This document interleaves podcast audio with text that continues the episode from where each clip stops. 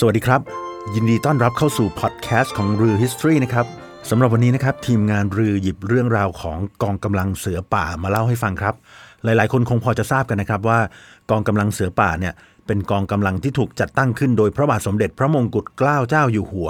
รัชกาลที่ 6 ซึ่งที่ผ่านมาเนี่ยนะครับ มีงานบางชิ้นได้ศึกษาในทำนองที่ว่ากองกำลังเสือป่าเนี่ยเป็นกองกำลังที่พระองค์ตั้งขึ้นมา เพื่อเป็นกองกำลังส่วนพระองค์ เนื่องจากความไม่ไว้วางใจ แล้วก็ความแตกแยกของพระองค์กับกองทัพ คือเขาบอกว่ากองกำลังเสือป่าเนี่ยเป็นเหมือนกองทัพซ้อนกองทัพเข้าไปอีกทีทั่วประเทศในขณะนั้น จนทำให้เกิดความตึงเครียดในรัชสมัยเกิดขึ้น ยังไงก็ตามนะครับ การวิเคราะห์แบบนี้เนี่ยเรียกได้ว่าเป็นการวิเคราะห์ที่ไม่น่าจะถูกต้องครับ เพราะว่าสาเหตุของการตั้งกองเสือป่าเนี่ยต้องมองไปถึงบริบทที่มีความต่อเนื่องก่อนหน้านั้นด้วยครับ เพราะว่าตั้งแต่หลังการทำสนธิสัญญาบาวริงเป็นต้นมาเนี่ย ก่อให้เกิดโฟล์ทั้งการเข้ามาของคนแล้วก็สินค้าต่างๆจำนวนมาก แล้วการที่สิ่งต่างๆ เหล่านี้ถาโถมเข้ามาโดยเฉพาะพวกตะวันตกเนี่ยนะครับทำให้เกิดการกระทบกระทั่ง หรือว่าบางครั้งเกิดเหตุวิวาทขึ้น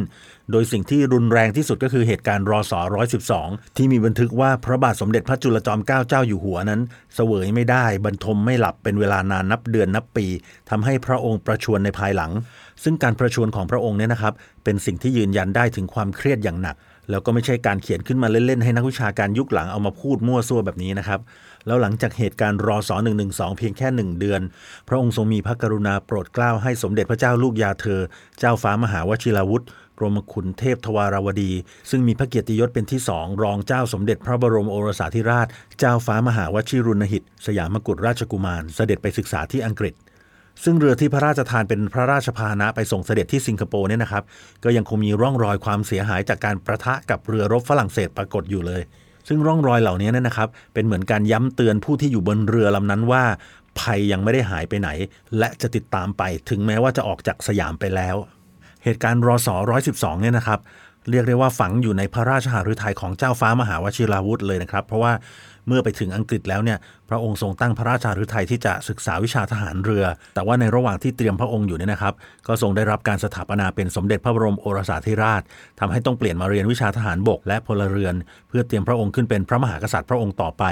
ทีนี้เมื่อทรงสำเร็จการศึกษาแล้วกลับมายังสยามเนี่ยนะครับ พระองค์ก็ได้ยกร่างพระราชบัญญัติลักษณะเกณฑ์ทหารขึ้น แล้วก็มีการจัดวางกองกำลังใหม่ร่วมกับพระเจ้าพี่ยาเธอกรมหมื่นนครชัยศรีสุรเดช ผู้บัญชาการกรมยุทธนาธิการ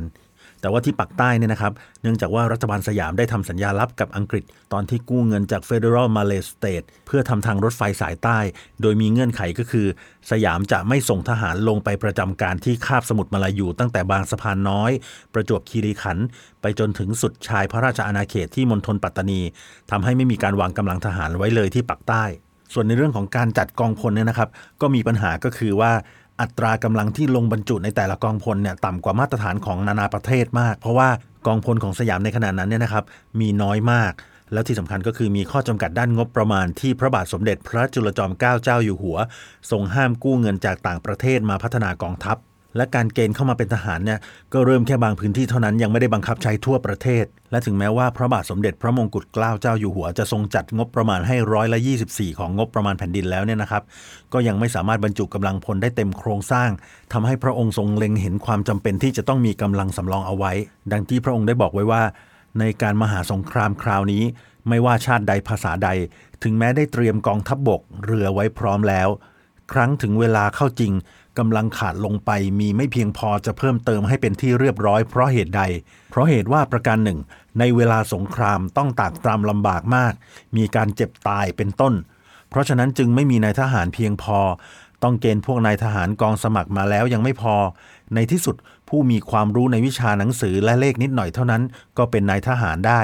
เพราะนายทหารเปลืองมาก ที่เมืองอังกฤษเป็นผู้รู้สึกเห็นความเดือดร้อนก่อน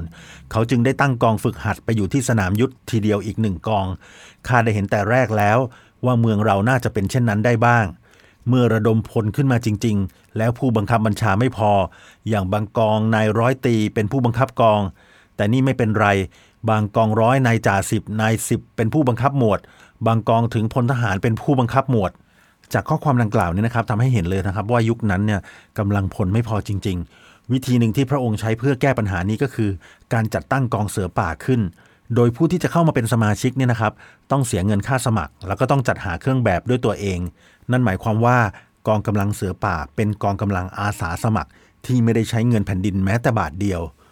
นอกจากนี้นะครับยังทรงกำหนดให้เสือป่ามีเครื่องแบบที่เห็นได้ชัด เพื่อเป็นหลักประกันว่าถ้าหากเสือป่าถูกจับกลุ่มระหว่างปฏิบัติงาน จะต้องได้รับการปฏิบัติตามข้อตกลงสันติภาพที่กรุงเฮกและในขณะเดียวกันเนี่ยนะครับ พระองค์ก็ยังให้มีการตั้งเสือป่าขึ้นในมณฑลต่างๆ ทั่วพระราชอาณาจักร รวมถึงในคาบสมุทรมาลายูแนว 25 กิโลเมตร ริมฝั่งขวาแม่น้ำโขง และแนวชายแดนไทยติดกับอินโดจีนของฝรั่งเศส ที่มีข้อตกลงว่าห้ามส่งทหารสยามเข้าไปประจำการ ให้มีแต่ตำรวจภูธรเท่านั้น นั่นหมายความว่าทางปักใต้เราเนี่ยไม่มีทหารถูกไหมครับ แต่ว่าเสือป่าไม่ใช่ทหาร ดังนั้นการจัดกำลังเสือป่าในพื้นที่ที่มีข้อตกลงลับเนี่ยก็เท่ากับว่าไม่เป็นการขัดแย้งกับข้อตกลงนี้ เป็นไงครับแยบยนต์ไหมครับ วิธีการของรัชกาลที่ 6 ท่าน ดังนั้นเนี่ยนะครับ กองกำลังเสือป่าจึงมีไว้เพื่อป้องกันพระราชอาณาจักร ในวันที่ทุกอย่างขาดแคลนและไม่มั่นคง โดยเฉพาะพระราชวังสนามจันทร์ที่นครปฐมคือพูดง่าย ๆ ว่า ถ้ามีประเทศไหนจะยกเรือมาปิดอ่าวไทยอีก เหมือนในกรณีรอสอ112เนี่ยนะครับ ที่นี่จะเป็นประการด่านสุดท้ายที่จะใช้ต่อต้านกองกำลังของต่างชาติ และจะเป็นที่สุดท้ายที่ผู้รุกรานจะได้เห็นเดือนเห็นตะวัน